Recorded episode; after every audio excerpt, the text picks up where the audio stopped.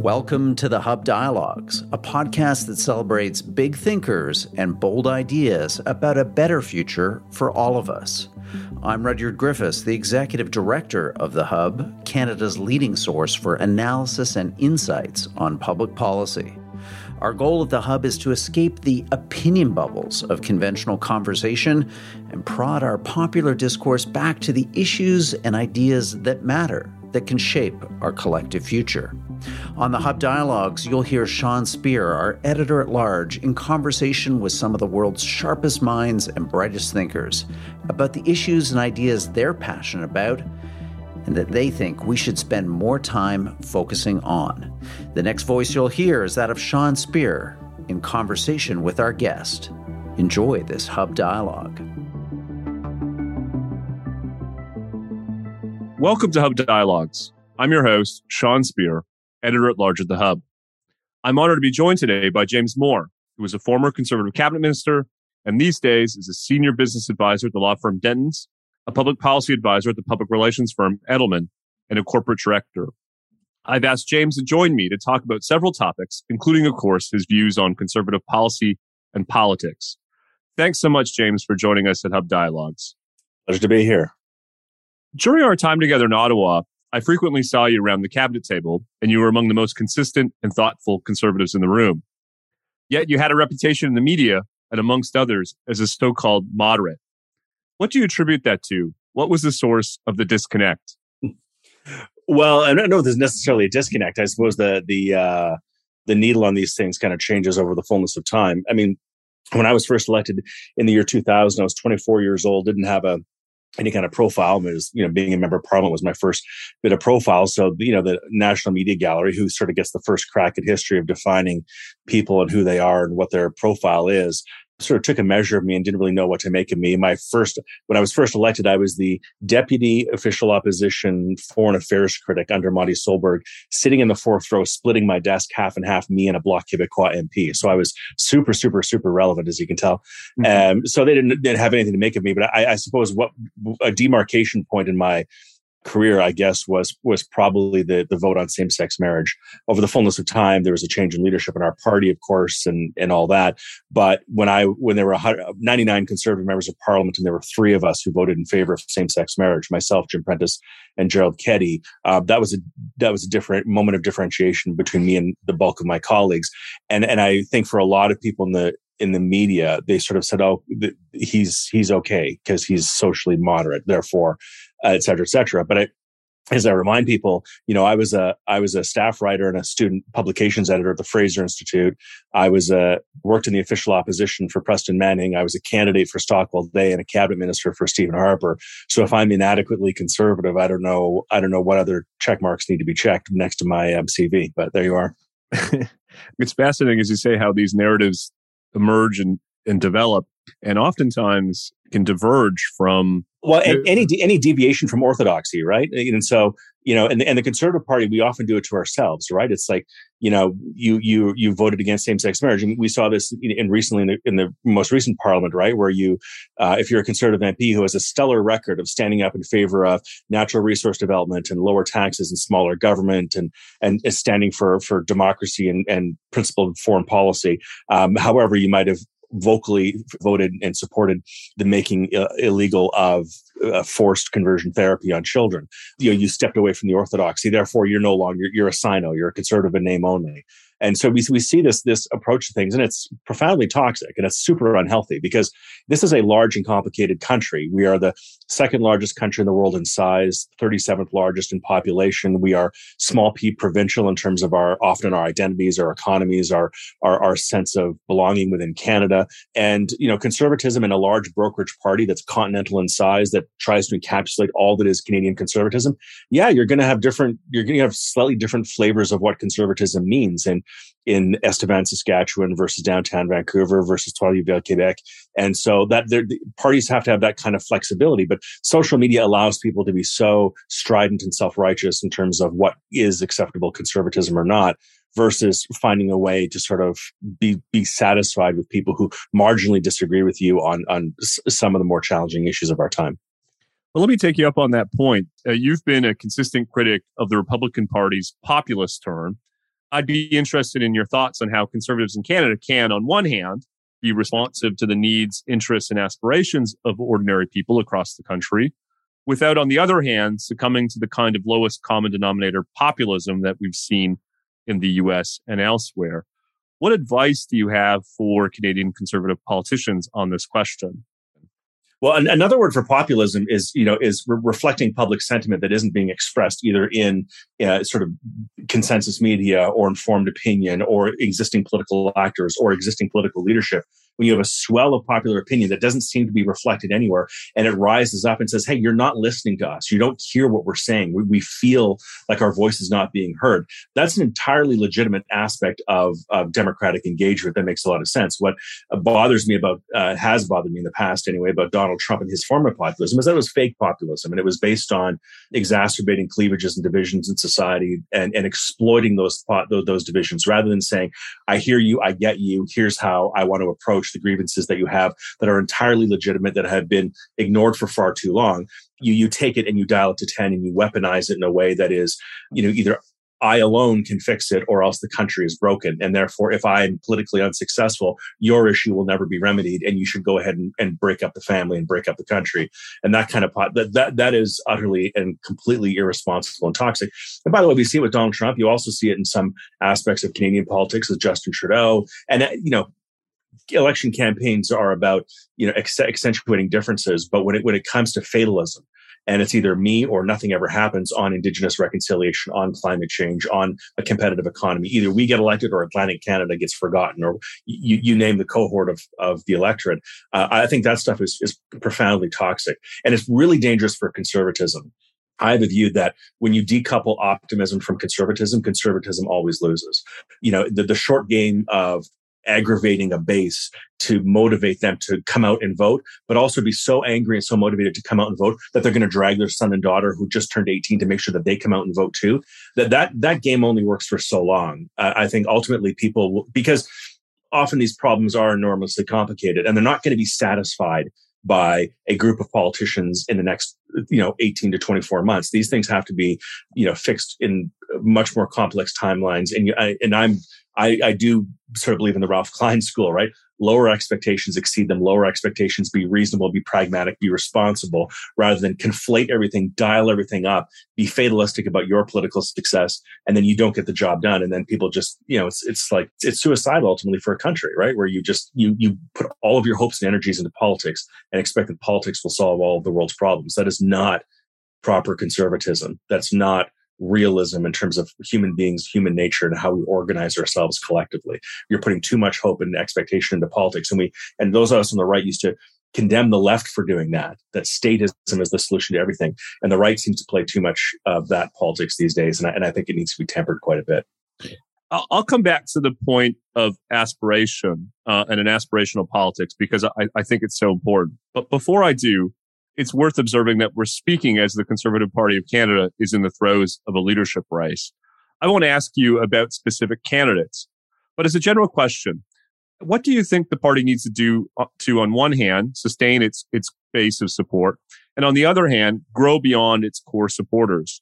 Is there, in your view, a tension here? And if so, are there issues or messages that can overcome those tensions? Yeah, I mean, it's it's a natural challenge that, that the Conservative Party uniquely has.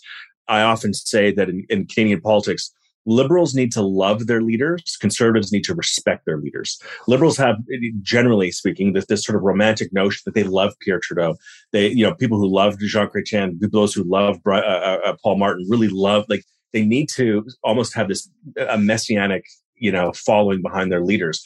Conservatives need to respect our leaders. Nobody really loved brian mulroney but they respected his substance his style his charisma and his his focus, particularly whether it was trying to get Meech or Charlottetown or trying to get free trade or what have you, and you can agree or disagree with those elements.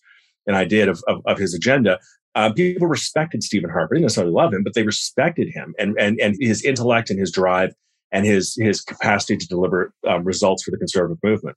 So when you go into a conservative leadership race, there's a tension there because the people who who put down their money and join the conservative party typically they're not getting involved to sort of hear breathy speeches and, and to be inspired and to go home feeling really good about themselves. People join the Conservative Party because they want something done. They want something done. They want their mm. business to be able to grow. They want their taxes to be lower. They want their views to be expressed and not feel like like they're sort of an outlier in society. They they want something done about whether it's equalization or what have you. But they they want things done, and that's a challenge, but it's also the opportunity. So to answer your question, in my view, successful conservative leadership is not about convincing everybody that you're the best candidate and you're the best person as an individual and to get everybody to love you, but to present them with a substantive, credible plan that checks all checks enough boxes for enough of the conservative coalition and the family to feel like they're part of a platform and a credible policy agenda that'll move us forward. That was the Stephen Harper formula. Now, not all formulas are, are right in all circumstances, but the Stephen Harper for, formula going back to 2006 was, you know, we had our five key priorities, right? cut the GST, healthcare wait time guarantee, the democratic reform a part of, of anti-corruption and the Accountability Act, tough on crime uh, piece. And so like we, we had five key priorities and they each spoke to a, an element of the conservative family. If you're a fiscal conservative, guess what? You're not going to get a flat tax. Like I know Stockwell, Day promised in the past, we're not going to get rid of all, you know, taxes on investment. We're not going to get completely rid of the capital gains tax we're going to cut the GST because you and I know if we win, we're probably going to be a minority. But if we could take two points off the GST in the in our first mandate as as as government, that lowers the government share of GDP, puts more money in people's pockets. That's good. You're okay with that? Good. Social conservatives. We are not going to touch abortion. We're not going to go there. It's not going to happen. Not on my watch. It's not on the agenda. However, we just had a vote on same sex marriage. What if we put before Parliament a vote on whether or not to re examine the issue of same sex marriage?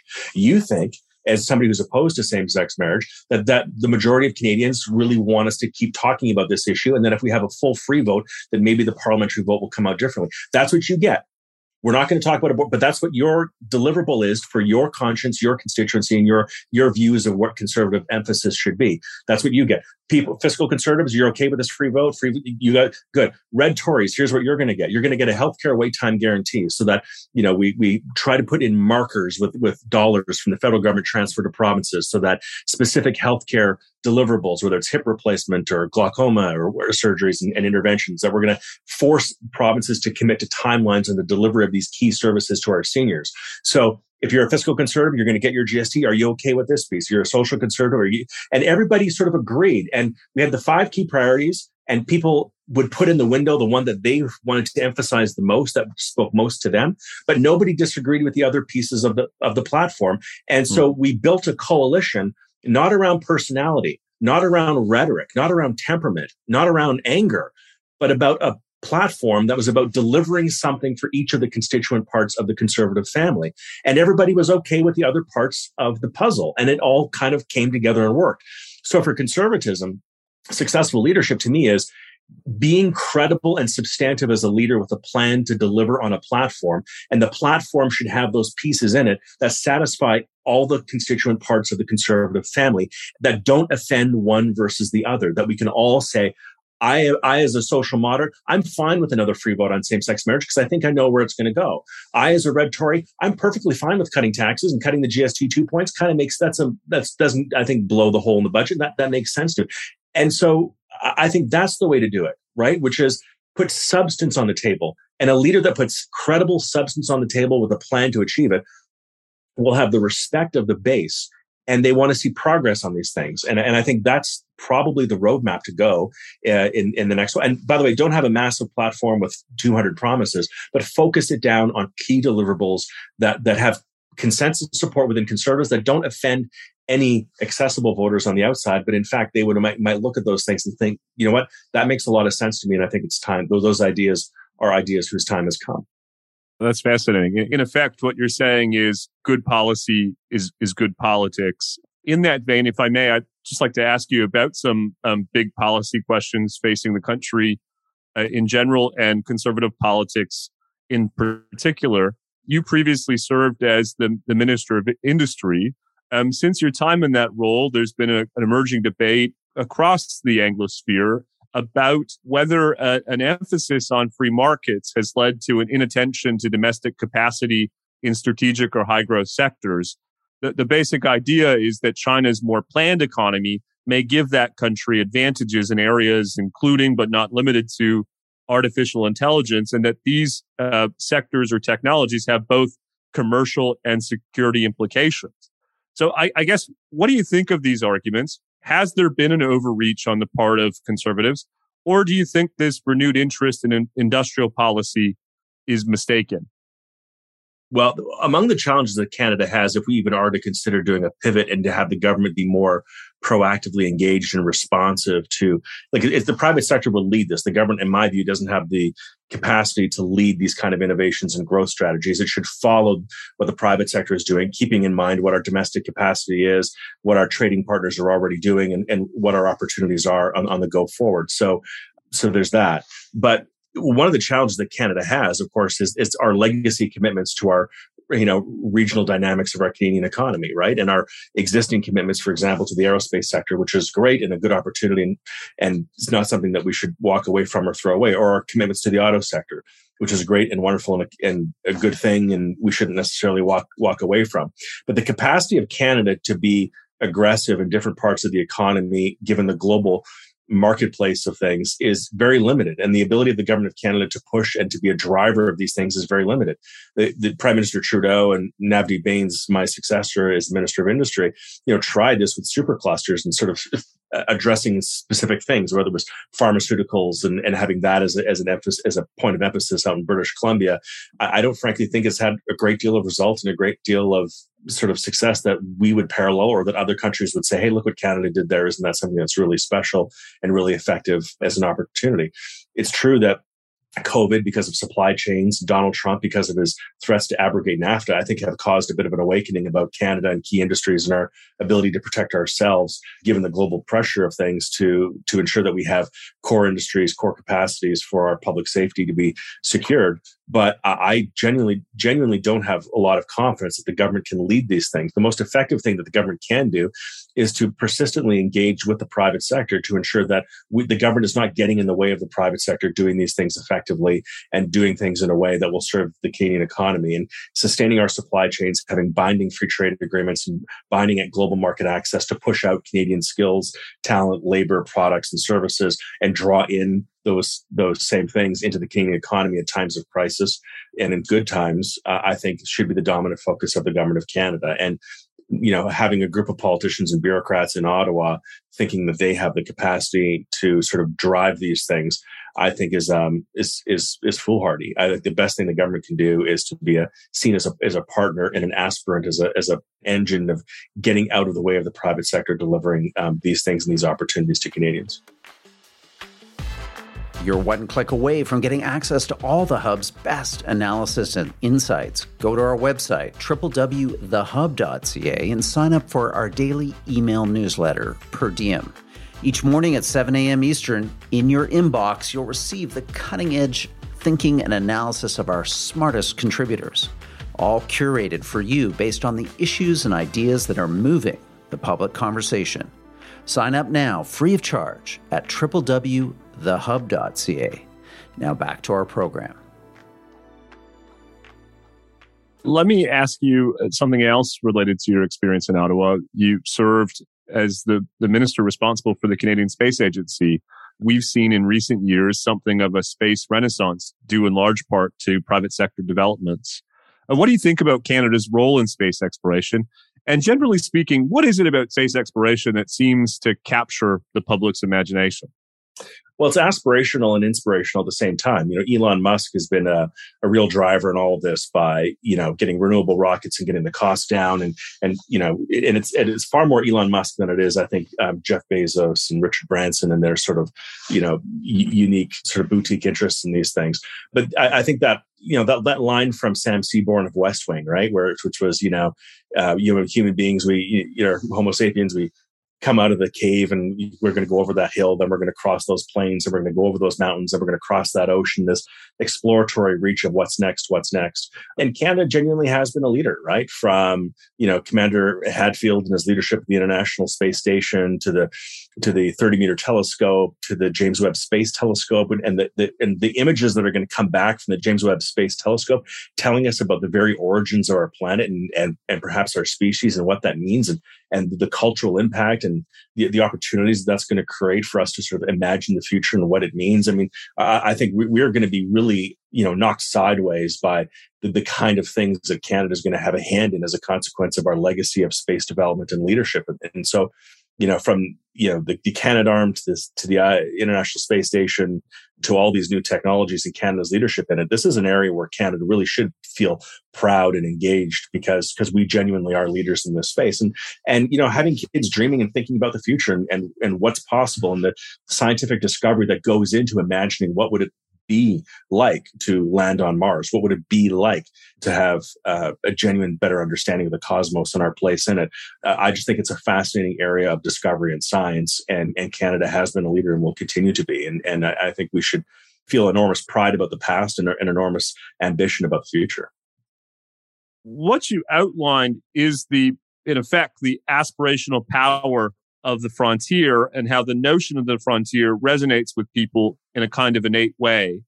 Yet there's a strain of conservatism that's backwards looking and even skeptical of progress. How do we reconcile within the world of conservatism the instinct to want to conserve on one hand and the idea of the frontier on the other hand? How should we think about those tensions within the conservative mind? I mean, conservatives, free marketeerism and free enterprise and opportunity and growth, and that optimistic view of the future and and what is the potential out there, I think should animate conservatism. You know, I, I think the instinct to become insular and isolated is not really an option for Canada. We don't really have the capacity economically and given the nature of our country to, because if, if Canada isolates itself from the world and isn't aspirational and isn't building and growing and taking advantage of our of our global footprint and we become insular as a country, then we very quickly become insular as provinces. Then we become very insular as communities. Then we then all the old cleavages of Canada start getting to re-weaponize in a reverse order. You know, this is a country that you know eh, you know, we've struggled since Confederation to hold together. That's why Brian Mulroney, Pierre Trudeau both said that the number one job of the Prime Minister of Canada is national unity.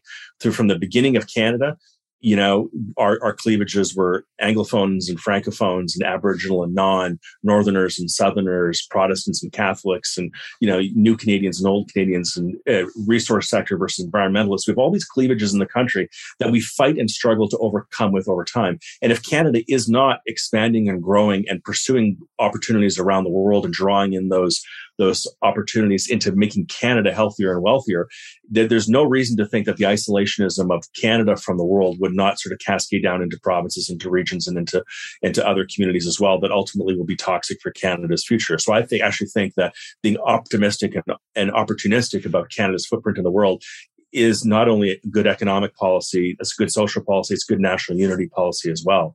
Canada alone in the world, we're the only country in the world, the only country in the world that's a member of the Commonwealth and a member of the Francophonie and a member of NAFTA and a member of the TPP and a member of the Canada Europe Free Trade Agreement, also a member of the Five Eyes, also a member of the uh, founding, uh, you know, founder of the United Nations. Uh, and we are global in reach. We are ethnically diverse in our large cities.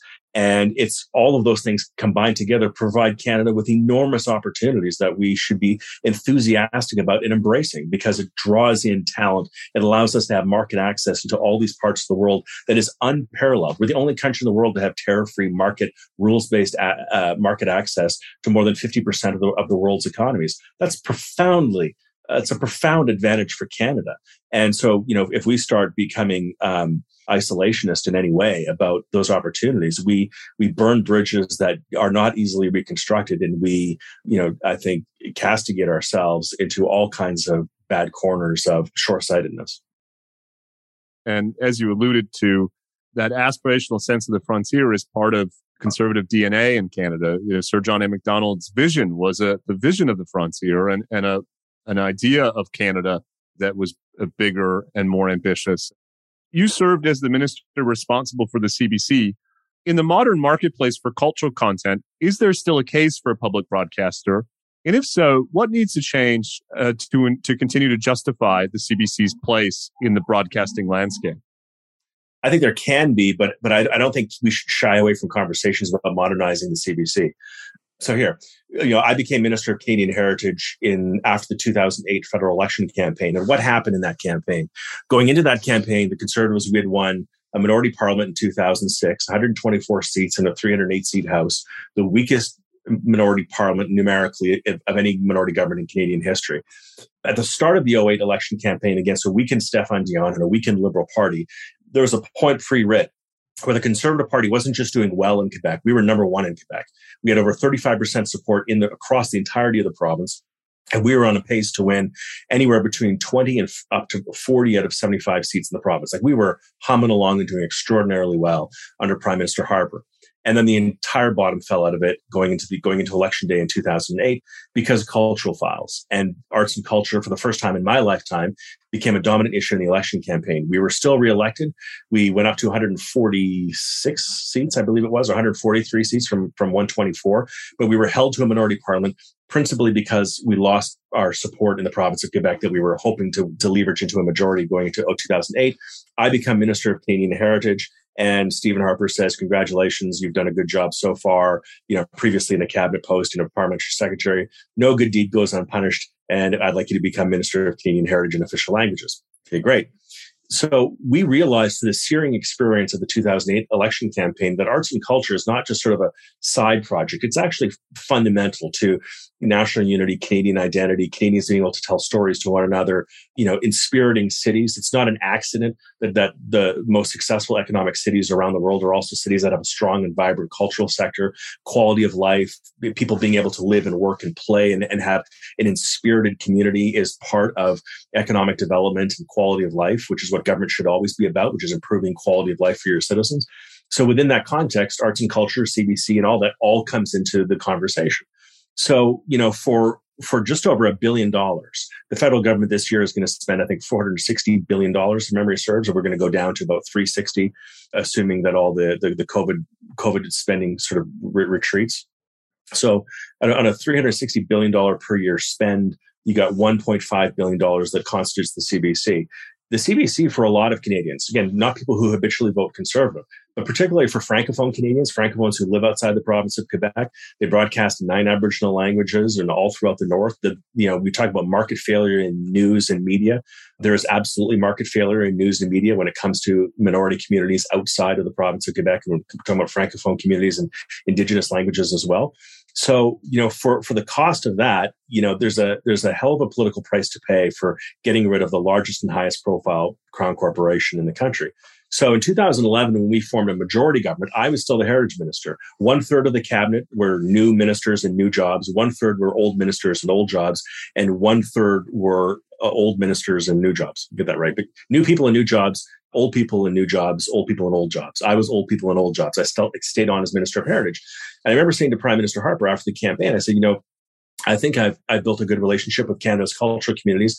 We need to do something, I think, for the C- with regard to have something to say about the CBC. We were elected back in 2006. It's now 2011. We've got a majority for the next four years or so. And for effectively a decade, you'll be prime minister of the country. And we haven't done anything really substantively with Canada's largest and highest profile crown corporation. And our base is getting itchy about it. At that time in 2011, Sun TV was in full march and, and so on. And they were, you know, clamoring for, for the Harper government to do something about the CBC. And I remember asking Stephen Harper, like, like, what is it that you want to do? And he remembered back in 2008 and what had happened. And he just said, as annoying as the CBC might be from time to time, and as frustrating as we are sometimes the news coverage and some of their personalities, the, the pain that you get from tearing away this cultural institution and what it means is just not worth is not worth, frankly, the hassle. We will cut them and we will force them to be economically more efficient. So we took CBC from seven unions down to four. We gave them a haircut of I think it was over 20% ultimately, not just the 10% that most, most institutions got. So we forced them to be far more economically responsible than, than they had been before. But, but that was effectively a decision that was made. So now casting, so now it's 2022. We're 10 years removed from that and going forward. I don't think Canada, I don't think we should be shy. I think it was a mistake for us back in 2011 at the start of a majority government to avoid the conversation of, a, of the crown, of the CBC and a crown corporation and not be prepared to have some kind of conversation about modernizing the CBC. Should we have it? Yeah, if it, the answer is yes, then what should its mandate be and what are we prepared to pay for it? I think the liberals, I think, missed their moment as well in 2015. They got a majority and they had more political room to play with in terms of expectations of cultural communities to do something with the CBC, but they'd rather just throw more money at it and sort of keep it going. So, so now we've literally gone a generation since we've actually had a conversation about our public broadcaster and what it is that we want it to do, whether or not we want it to exist, and how much we're prepared to pay for it. So, so I, I think it's, I think we're overdue for the conversation conversation. And I think there are a lot of different directions that we could go. You know, it doesn't make sense to me for them to be engaged in a lot of things that they're engaged in. You know, children's programming is important, but I don't think there's an there's an inadequate uh, source of children's programming in the private sector. Why does that have to be government funded? You know, CBC comedy. I think there's plenty of comedy out there. I don't think there's a uniqueness to Canadian comedy that requires state funding. I think Canadian comedians do extraordinarily well in the private sector. We have the largest public, you know, comedy festival in the world is Just for Laughs Festival, and you know some of the best-selling comedians in the world, and comic writers and Hollywood actors and performers are Canadians. And it's like I, I think you know a, a, reassessment of its mandate and how much we're prepared to spend for it in a digital age. I don't think we should be afraid of that, and I, I don't think conservatives should be as afraid in 2022 as we were in 2008 and we were in 2011. And, and I think we should go forward cautiously with the conversation, but I don't think we should be afraid of it. Another issue for which balance can be hard to achieve is the country's relationship with China. You know, there's been talk of, of something of a, a new Cold War between uh, China and the West. There's also a lot of questions about China's behavior in the context of the pandemic. You were the minister responsible for the Asia Pacific Gateway. How should Canada think about its relationship with China moving forward?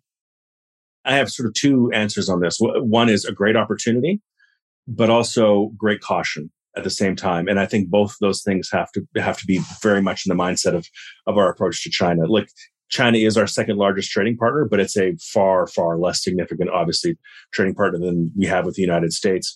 They are a tremendous opportunity for us economically going forward. But I, I don't think we should be under any illusions about the, the, the risks of China and what China's aspirations are, and frankly, how they strategically view Canada within the global space, right? Whether it's the conversation about Huawei and 5G and, and sort of getting a strategic partner, put it that way, within, within the context of Five Eyes and what they think that means for them. In Canada, I think we need to be very, very cautious about China on a, on a go forward basis. Politically, it's challenging as has now been sort of discovered about the previous, most recent election campaigns and about the approach to China. You know, China is a nation state for most. I think most people in the Chinese community see that relationship that way, and so to be anti, it's hard to be anti-China without being seen to be anti-Chinese. If you're seen to be anti-Chinese, that creates for you great political problems. I think in, in huge parts of this country politically, but I think the imprisonment of the two Michaels, I think, was a genuine reset for the Canada China relationship. And if you look at the uh, antagonism that most Canadians now have towards the the Chinese regime and their approach to things, including you know whether it's Uyghurs access to free media, the uh, engagements in Hong Kong, the threats to Taiwan, and the and the encroachments in the South China Sea. I think the world and increasingly Canadians who have been kind of dispassionate about China are people are increasingly being more aggravated and more suspicious about China, what its ultimate goals are. Uh, and you know, we used to say it used to be said rather about Afghanistan that we use clocks to tell time and they use calendars. I think that's more true of China than any other country in the world in terms of their aspirations over the long haul. And I think when you look at the real estate bubble in China, you look at the economic instability and, and, certainly the the slow growth from you know seven percent growth down to half that now, and the kind of tensions that are going to continue to be expressed within China, and therefore what the Chinese government will need to do to try to offset that and and to try to create a new perception of strength for China around the world, and in order to placate domestic anxieties, I think it's um, the world should look to China with a great deal of skepticism and caution. Let's wrap up with a final question that goes back to something you said at the outset. You remain the youngest cabinet minister and member of parliament in BC's history. I note that conservative politics are going through something of another generational change these days. What do you think the importance is of a kind of infusion of uh, youthful perspectives into Canadian conservative politics, and what might the consequences be? Oh well, I think it's I think it's fundamental, right? I mean, when I was first elected, the average age of a member of parliament was 57. I was 24. I'm 45 now. But yeah, but youthful engagement in the party is is really important in, in, into conservatism as well. Conservatism has been knocked sideways now for I would say almost ten years, right? You know, Stephen Harper created the Conservative Party, and the habits, the values, the mores, dispositions, the dialogue within the party was shaped by this strong leader who controlled the party and led the party so uh, so successfully for so long. And then the Republican Party, you know, which was defined in the Cold War era as the party of international engagement, either confronting the Soviet Empire and pushing democracy or confronting international terrorism with, with militaristic you know, engagements in, in Afghanistan, Iraq, and elsewhere as a way of sort of cementing global calm in the face of international terrorism. And then a lot of Americans sort of saw the collapse of, of the economy in 2000, in the third quarter of 2008, going into 2009. They say, wait a minute, it's like all of this international engagement hasn't really meant a lot for me in terms of my personal well-being. Wages for the middle class have been stagnant now for going on 20 years. Uh, a buddy of mine lost his leg in afghanistan and you know he's not being treated well by the federal government. All these speeches about the importance of democracy and terrorism around the world.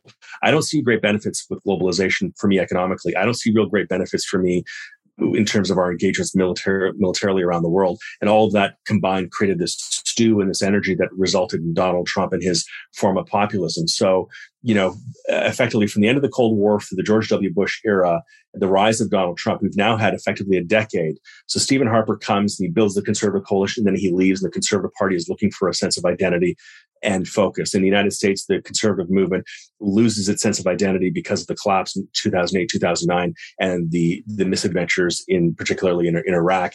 And the conservative movement sort of loses its bearings and it finds its way to Donald Trump and is still soul searching in terms of its focus and identity. So North American conservatism is absolutely, in my view, adrift right now because we've had a decade now of strong leadership under Stephen Harper that's come and gone. We've now had over 20 people who have offered themselves to be leaders of the Conservative Party of Canada.